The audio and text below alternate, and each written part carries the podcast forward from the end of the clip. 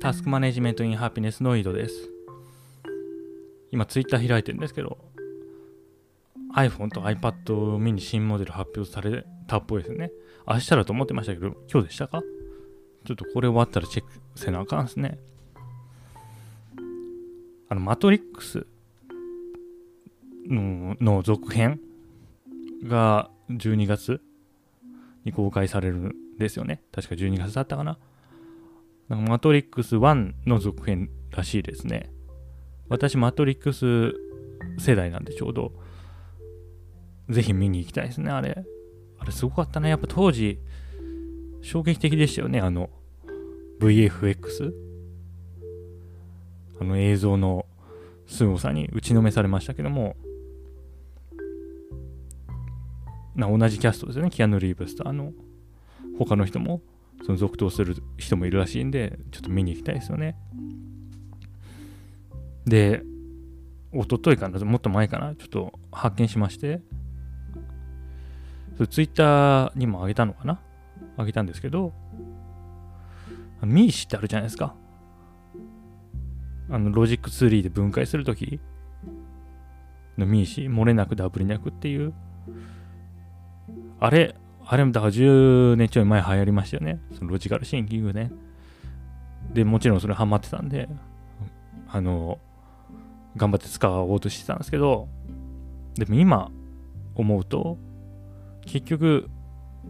その言葉ですよね、こういうふうに。言葉に、なんか物事、事象を言葉に変換した時点で、切り下げが発生してんじゃないかなというふうに思ったんですよ。で、これは、要素還元主義の考え方からですね、あのえー、前回か、前回、その人生っていうのはそのミッションとかね、役割というものに還元、その機能を還元してしまうと、その他のものとのその関連性とかで、そのま幸せを感じたりとかいう部分があるにもかかわらず、そこを漏れ落としてしまうんじゃないかっていう話から発展して、いやそもそもその言語化した時点で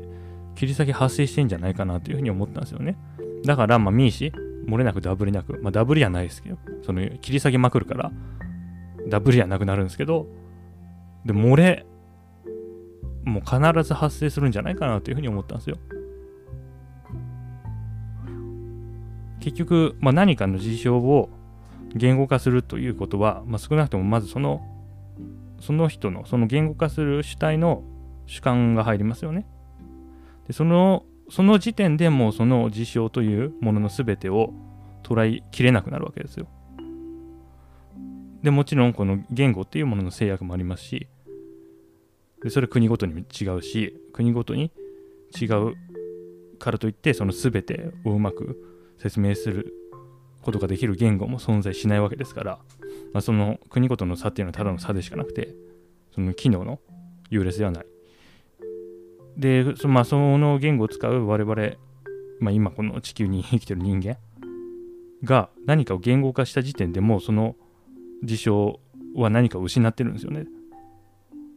でそう考えると、で、我々はその言語を使って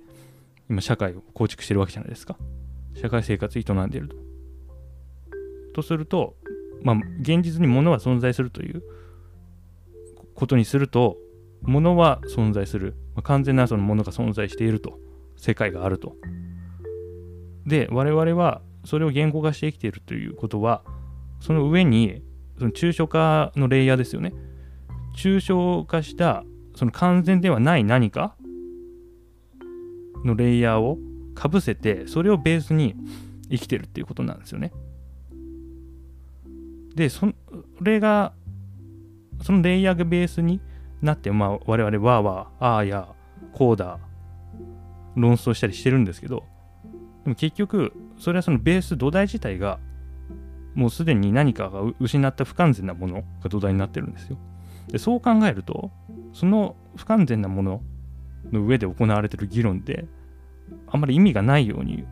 思いません？でもちろんね、その完全なもの、完全なレイヤーをかぶせることは不可能だから、や、そんなこと言ってもどうすんねんって話になってくるんですけど、ただ、結局我々はその抽象化、言語化ということは抽象化、単純化であるからして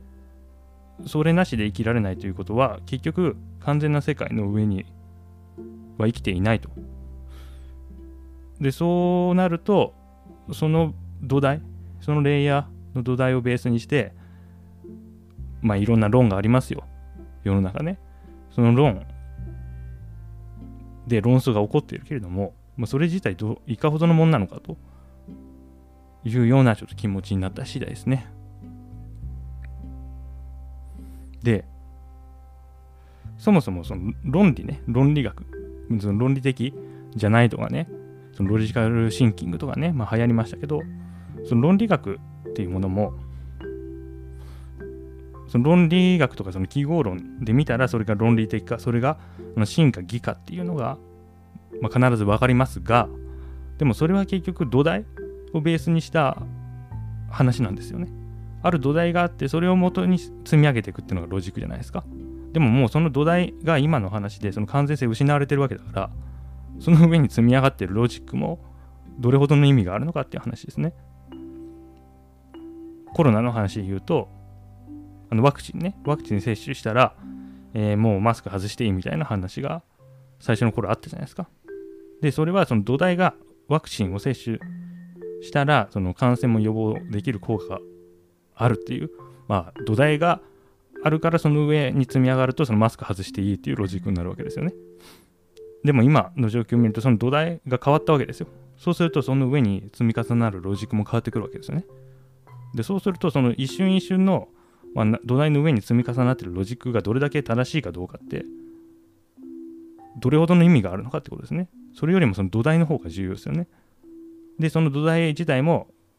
今の例のようにその時間によって変わっていくと。で、なおかつ結局、まあ、科学の世界別ですよ。今言った。コロナの世界別ですけど、もっと、うん、非科学的なというか、その人文的な部分に関しては結局、この言語っていうものを使う限り、抽象化単純化からは免れないというか、抽象化単純化することが言語化するという意味ですから、それを使ってコミュニケーションを取っている限りどれほどなんかそのまあどれ信じてもいいんですよ。どれ信じてもいいんですけども同時にまあその無意味さというかねそれも自覚しながら、まあ、その話を聞くっていうのがいいんじゃないかなというふうに思いますねだから我々はそのマトリックスの世界生きてるってことですわその抽象化したレイヤー単純化した現実世界ではないものの世界を私たち生きてますよね。で、社会が成り立ってますよね。だからまあちょっとマトリックスみんな見に行った方がいいと思います。まあ私、あの子供、ちっちゃい子供いるんで見に行けるかわかんないですけども、まあどっかのタイミングで見たいですよね。はい、小話はそんぐらいにして、えー、あ、そうそう、あの、またね、自由意志の向こう側のあの木島さんから今度はあのメンションいただきまして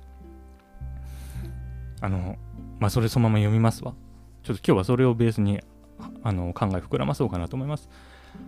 しかもいっぱいくれたんですよこれ、えー、まず、えー、拝聴しました。1点。自然選択説は目的論の自然化であり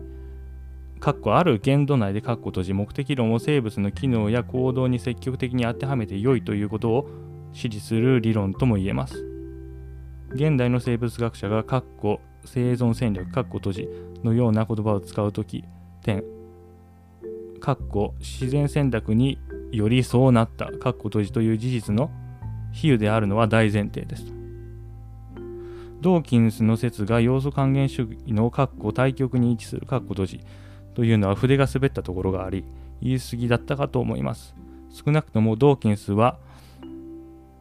かっこザ・ブラインド・ウォッチメーカー、かっこ閉じの最初の方で、自分は還元主義であるが、極端な還元主義は退けるというようなことを言ってました。目的論ですが、あの本で言ったのは、かっこ目的因、かっこ閉じや神様が天下り的に、かっこ人間の目的、かっこ閉じを授けてくれるような世界観は成り立たないというだけで、かっこ目的を目指して行為するかことじという人間の活動そのものが幻想や思い違いだという主張はしていません。より良い目的やその手段は積極的に見つけるべきものでしょう。進化生物学の世界では、社会生物学論争と連動した括弧適応主義括弧閉じをめぐる論争がダーウィンの自然選択説を徹底して括弧適応イコール合目的性括弧閉じの発見を重視する人とそれの批判者の間で生じましたそれで同書でクローズアップしたドーキンスやデネットは適応主義者の最前衛の人たちです。ということですね。だ何点かですね、ですね、多分トピックがありまして、で、結局あれですよね、そのメンションいただいたってことは、えー、私が前回とか、その前に話してたこと。で、私のその捉え方、もしくは、あの話ですよね、話が木島さんの本の意図とちょっと違う方向に行ってるんで、まあ、それを、うん、説明していただいたってことです。これ、まず、あの、すごい、これ、だって、著者の人に、こんななんか長いその、補足説明みたいのいただくなんて普通ないでしょ。すごい、あの、ありがたいですね。ありがとうございます。で、ま、えっ、ー、と、なんだろうな、多分な、2つ点があって、その1点、自分の読み違いはまずありますよね。で、でもう1個はこの、結局、木島さんの話をベースに話広げてるんですけど、そっちの話広げてる方は、自分がなんか適当に思ってることなので、これ難しいよね。でもその本をベースに私の論を乗っけると、木島さんがそれを言ってるかのような話になっちゃいますもんね。聞く側は。で、それはいかんな。それはいかんですね。その後者に関してはなんか適当に、あの、継ぎはぎで自分のあの意見作って、わーわわ言ってるだけなんで、あんまり、あの、無視していただいて結構なんですよね。そう、だからそれはあれだな、ちょっとはっきりしないといけないよな。ちょあの本を用いて自分の論を言うときは。で、こっからは自分の意見なんですけどとかいう話を。でそうしますわ。でも、だそもそもこの自由意志ね。自由意志論の前提知識あんまりない状態とか、デネットとかドーキンスも読んでないんですよ。読みたいんですけどね。読んでない状態で木島さんの本読んでるんで、正確にその、なんだろうな、正確にというか、分位を汲み取れないところはあるでしょうね。で自分これが難しい話で、自分は分かってるつもりなんだけど、分かってないんですよね。自分じゃ気づかないから、だから、こういうふうになんか言ってもらうっていうのは非常に嬉しいことですよね。だから、木島さん、著著者ね、著者がもういきなり早速あの、名称くれたんですけども、あの、他の方もね、いや、それ読み違いしてんじゃないのとか、いやいや、こういう視点もあるんじゃないのとかいうのを思ったのも、あの、気軽にメンションやら、あの、サブスタックのね、コメントやら何でもいいんで、ください。で、それをベースにまたちょっと考えを、えー、修正したり、まあ、広げたり、ぜひしたいんでよろしくお願いします。で、じゃあちょっと一つ目やな。えっ、ー、とね、自然選択説は目的論の自然化であり、ある限度内で目的論を生物の機能や行動に積極的に当てはめて良いということを支持する理論とも言えると。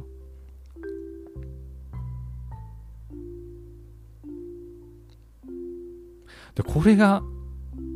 よくわかんないよね。そう言われるともはや あれ？だって自然選択ってだってランダムに進化してランダムに進化じゃないランダムに変異してでそれがあの自然の環境に適応したものが残ったから今生きてるっていう話なんじゃないのかな。でそれが目的論の自然化よな。少なくとも。でそれがそれが目的論を生物の機能や行動に積極的に当てはめてよい。え？ちょっとここがね、多分、もっと私がその、目的、まあ、進化論かな？の本読まないと理解できないですね。でも多分、いや、その木島さんが言ってるからそういうことなんですよ。そういうことな、ちょっと私はその説明できないですけど、え？ちょっちょっとダメだな。その、ブリブリッジつうか、だって目的論の自然化でしょ？だ自然、目的、だ自然の方に目的、違う違う違う、目的論が自然側に移ってる。で、まあ自然に意図ないですけどね。意図ないけど、目的論が自然側に移ってるってとこまでは理解できていると。で、それが、そうすると目的論を生物の機能や行動に積極的に当てはめてよいということを指示することになるんだ。ちょっとダメ、ダメだな。これはあの、あれでも、他の本読まないとダメだな。だって今、木島さんの本をずっとよ読み直して話してると。で、今ずっと読み直してきたところ、その、今言及されている部分に関しては特に書いてなかったから、やっぱ他の本読まないとちょっとよくわからないな。でも結果ん？目的論が自然化されているから、で、これ視点の問題なのかな？だから生物の機能や行動に目的論を当てはめても大丈夫って話になってるのかな？うん、ちょっとすいません、煮え切らないですけど、ちょっとそそのぐらいですね。で、次が現代の生物学者が生存戦略のような言葉を使うとき、自然戦略によりそうなったという事実の比喩であるのは大前提です。まあ、これはそうですね。ただこれ、木島さんもおっしゃってたように、それが比喩であるということを読者側が理解していなかったら、そういうふうには捉えられることができない。その言葉通りに捉えてしまう。そのポケモンとかデジモンみたいに捉えてしまうというところは、やっぱり、まああると思いますね。でもまあこのポッドキャストを聞いた人はもう、比喩であるということはもうよく分かってるんで、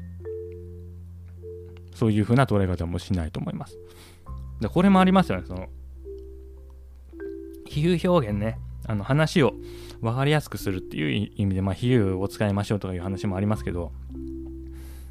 で、これまた冒頭の話戻ると、だってその言語化ですでに単純化しているにもかかわらず、さらに比喩を使って別の表現に変えてしまったのは、もう最初のもののそのディティールが失われますよね。で、だから伝えたいことを伝えるため、なんつうのかな。まあ、その事象がその立体物だとすると、たあ言語化した時点でもう一面しか、一面しか表現できていないと。で、さらにそれを比喩表現にしてしまうと、なんかもう点しか、点しかないみたいなね、なんか感覚ですよね。だからあんま信じちゃいかんってことです。比喩表現は。比喩表現はもう完全もう意図がもうすごい。もう陰謀論ぐらい。もう作者がもう伝えたいことしか伝わんないみたいなね。そのベースになってる実証に関してはもう全然何も、あの、表現してないような話ですよね。もう比喩とかアナロジーとか。そう。いやまあ、といっても、比喩とかアナロジー私使い続けますけどね。使い続けますけど、聞く側はそういうふうに思っといた方がいいですよね。結局だってこの生存戦略っていう話で、まあ生存戦略はそのゲーム的なシミュレーション的な観点からすると、まあ確かに戦略ということにはなるけれども、でも自然選択によりそうなったっていう、まあ、括弧ですよね。括弧がその背後にあるということは分かんないもんね。だって、その全、あの、進化論に関しての知識がないとね。だそこら辺はちょっと気をつけた方がいいですよね。その比喩とかアナロジーとか。でもまあ生存戦略、生存戦略ってもう単語だからね。これさらって使われたらこれが比喩だってもうわかんないよね、そんな。あ、そうなんだって言って流してそのそのまま先進んじゃいますもんね。でもまあ、大丈夫。このポッドキャスト来たからもうそういう間違いはしないってことで。いいっすわ。で、次、ドーキンスの説が要素還元主義の対極に位置するというのは、筆が滑ったところがありすぎだったかと思います。少なくともドーキンスはザ・ブラインド・ウォッチメーカーの最初の方で自分は還元主義であるが、極端な還元主義は退けるというようなことを言ってましたと。このザ・ブラインド・ウォッチメーカーっていうのが本でしょうね。まあ、ドーキンスの。で、これも読まないといけない。でもこれ日本語訳あんのかな？わかんないけど。で、そこで、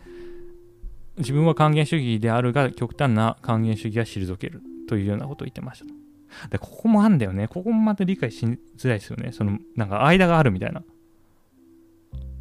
あの、スピノザ解釈の話でもあったよな。その、忘れちったけど。忘れちった。な強いなんとかってやつ。でもこ、えっ、ー、と、学問の世界にはそれがあるんですよね。かあの完全に白と黒じゃないけれども、まあ、真ん中？か真ん中よりちょっとこっち側とか多分あるんでしょうね。これもちょっとザ・ブラインド・ウォッチメーカーっていうのを読まないと分かんないよな。でもまあそういうことですね。で、まあ、私もその、まあ、特に前回のその要素還元主義ね、要素脱要素還元主義の助かりでは、まあ、話分かりやすくするために極論言ってますけど、まあ、前回も言ってます、あの言及してますけど、それ両方別に使っていいんじゃないかという立場なんで、それはまた別の話ですね。で、しかもそれも、あの、なんつうの、ホラっつうか 適当にそのタスカに当てはめてるだけだから、要素還元主義ってそもそもよく分かってないしね。だから、あと法律もね。で、あれはまあ適当な話ですわ。前回のはね。だから、あの、無視しといてもらっていいんですけど、ドーキンスは、えー、還元主義であるが極端な還元主義は退けるっていう立場ですという話ですね。だからこのザ・ザブラインド・ウォッチメーカーっていうのもちょっと読みたいから、もう今のうちにコピペしてブラウザ開いとこう。ザ・ブラインド・ウォッチ。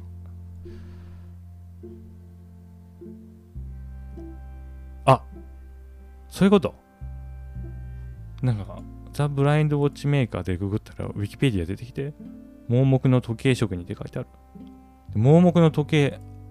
職人や、確かに。ザ・ブラインド・ウォッチメーカーって、そういう、1986年に出版されて、これ、私の生まれ年ですこれ。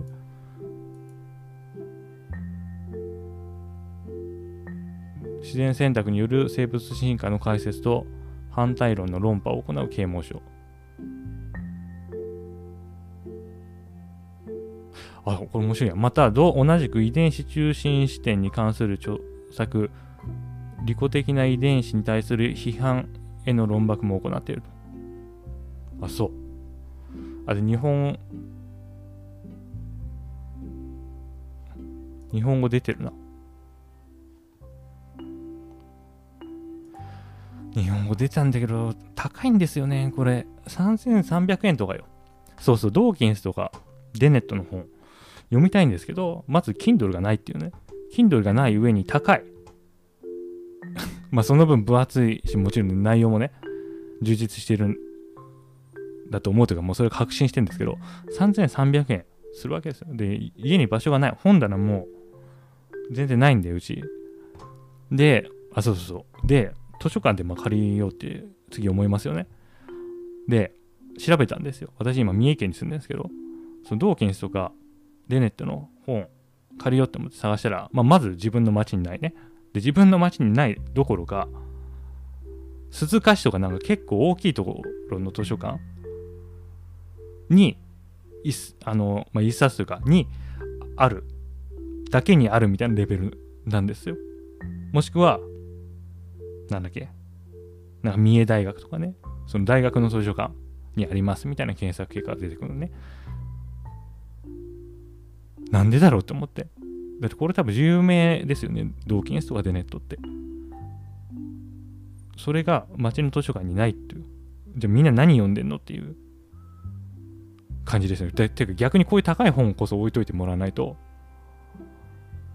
その、民衆の知識の啓蒙にならんよね。ちょっとがっかりした。まあ、とりあえずこれは、えっ、ー、と、カートに入れておいて、後で、えー、図書館ですよね。図書館検索のサイトであるかどうか調べると。まあ、ないのも結構あるんですよ。そしたらもう買うしかないよね。でもちょっと高いな。てか、それよりもだ場所の問題よね。だから3300円払って買うのはいいんですけど、場所がない。あ、でも今メルカリとかで売れんのか？せやな。ちょっとそっちのパターンも考えよう。だ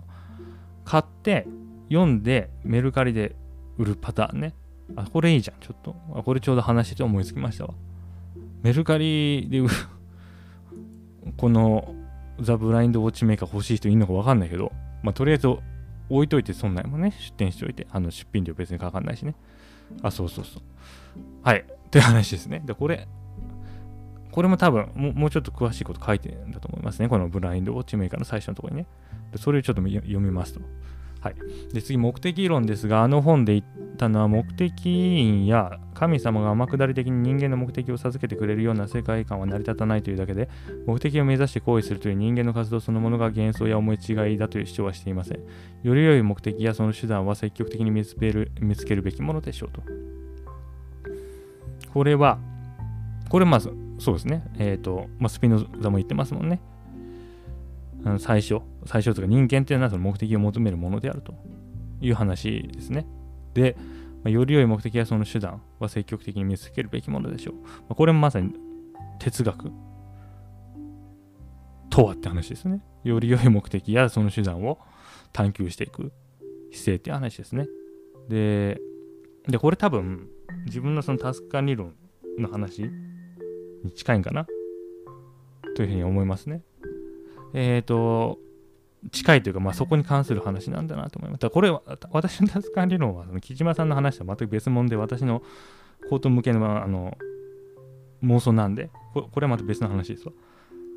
で、目的、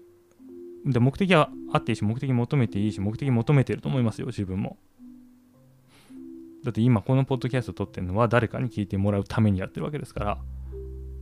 てか目的なし、目的なしだったら動かないよね、多分人間で。あの、心臓とかの呼吸とか、なんつうの、あの、自分の意思でやる、自分の意思で動かさない筋肉だけが動いてる状態みたいな感じになっちゃいますよね、多分。目的が全くなければね、人間が。だから目的はあります。人間と不可分ですよね。そそれはそう。それはそう。で、それはいいんですけど、あの、これはもう自己啓発の話ですね。だからその目的というものに寄りすぎると、それが硬直性になると。で、そうすると、それ以外のもの、自分の目的に沿わないものを排除する方向に行って、そうなると自分の世界っていうのが、その目的を邪魔する人間が多く占めるみたいな世界観になると。で、そうすると、その、まあ、世界で、じゃあ気を許せないですよね。常に気張ってないといけないし、いろいろ、まあ、その割り込みだ。割り込みを最小限にするために、創意工夫ですよね。その策略をその張り巡らさないといけないですよね。で、それが、それが逆にその目的を達成するためのリソースの浪費じゃないかっていう話を私はしてるんですよ。その私のタスク管理のではね。そう。だから別により良い目的やその手段は見つけるべきものです。そうですね。だからずっとタスク管理自分もやってきてるし、で、まあ、そのグッドバイブス的な考えになったからといって、そのタスク管理的な考えを捨ててるわけではないと。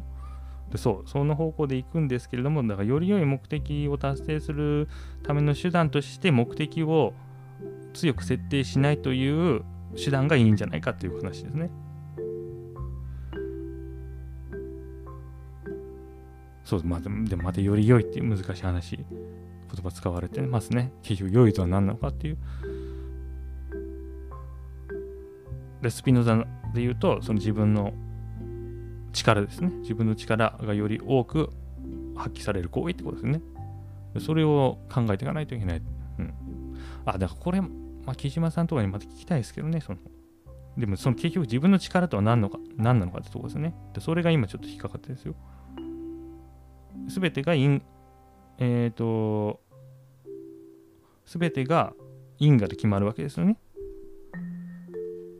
で、そうすると自分の力というのももちろんその因果で決まってくると。で、そうなった時に、その行為者因果説を持って、まあ、その因果に対して内在的因果と多動的因果が、まあ、混ざったものによってその結果因果が決まっていくというふうにするにしても結局じゃあそうするとその内在的因果っていうのは何を指すのかとその内在的因果自体も同じ構造になってるはずですよね。その入れ子になっていると。内在的因果自体も内在的因果と多動的因果が合体したもので構成されていると。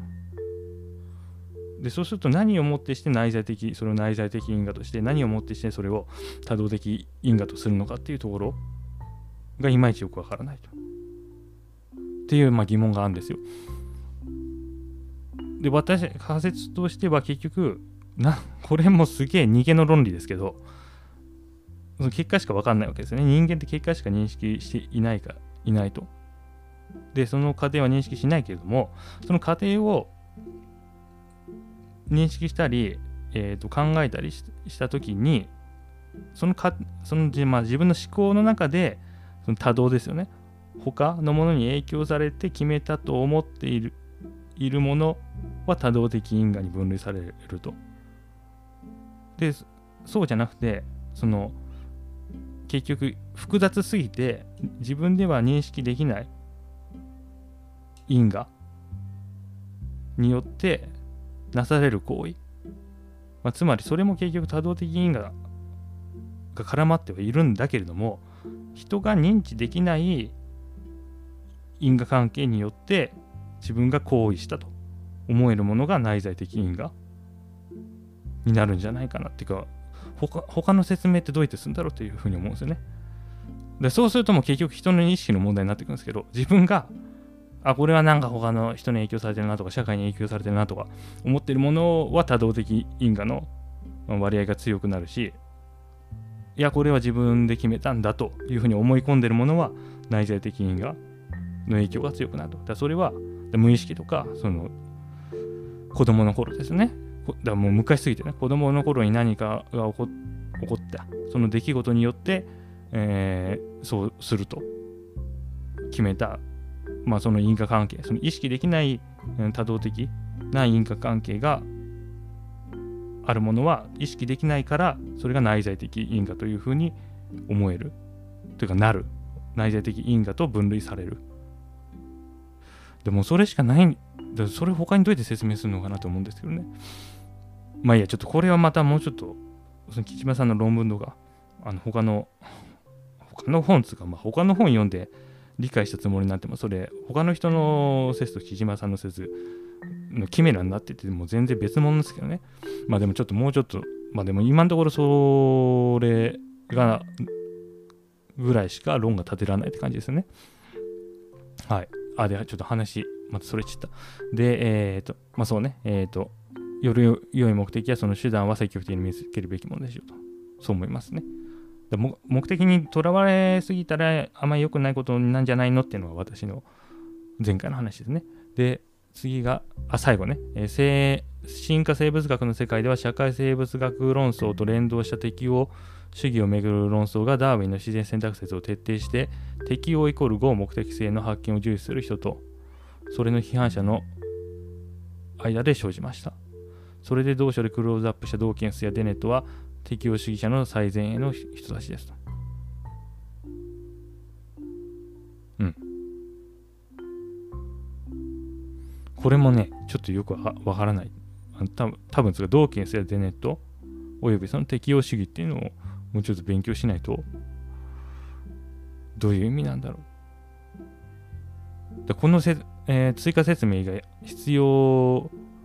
だろうと木島さんが思うような発言を多分前回以前にしてんですね、私がね。でもそれがどこに当たるかもわからないぐらいちょっと わかんないかな。えー、あでも社会生物学論争の話したな。そこだよね。そこでなんか自分が言ったんだろうな、これ。でもそう、こここれね、結局何が問題になってるのかわかんないっていうね。あの、わからなすぎて。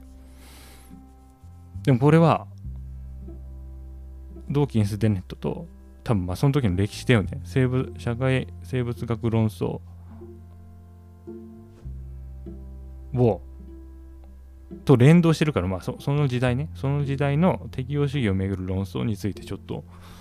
どっか知識を知れないとわからんな。でもあの、確かに伝えましたから、私はこの木島さんの言葉を。こういうことです。これがどういう意味なのかちょっとわかんないで、あの、もっと勉強します。はい。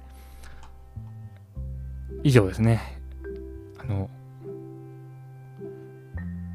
本当に、ありがたいですね、これ。コメントもらうと。あのー、まあ、このポッドキャストね、あの何もプロットないんですよ。その場で考えてるんで、まあ、無言の時間もその分多いんですけどね。なんか、ポケットキャストかな。ポケットキャストっていうアプリで、ポッドキャスト聞くと、無音の時間をトリム、切り取れるような機能がついてるんですよ。ポケットキャストに。でそれがどんだけ機能してるかわかんないですけど、まあ、ちょっとそれを使って私のその無言期間はトリムしといてください。そしたら、話す、あ聞く時間か、聞く時間も節約できると思いますんで。で、あと2倍速ぐらいがおすすめですね。自分で聞いてても喋るの遅いなと思いますもん。まあ、もちろんね、喋るスピードと聞いて理解できるスピードは聞いて理解できるスピードの方が速いんで、まあそれもありますけど、まあ、こうやってもう35分喋ってるんですけど、まあ、2倍で聞いたら20分弱で終わりますからね。あの2倍で聞くことをお勧めします。はい。それでは今日はこの辺で良いタス完了。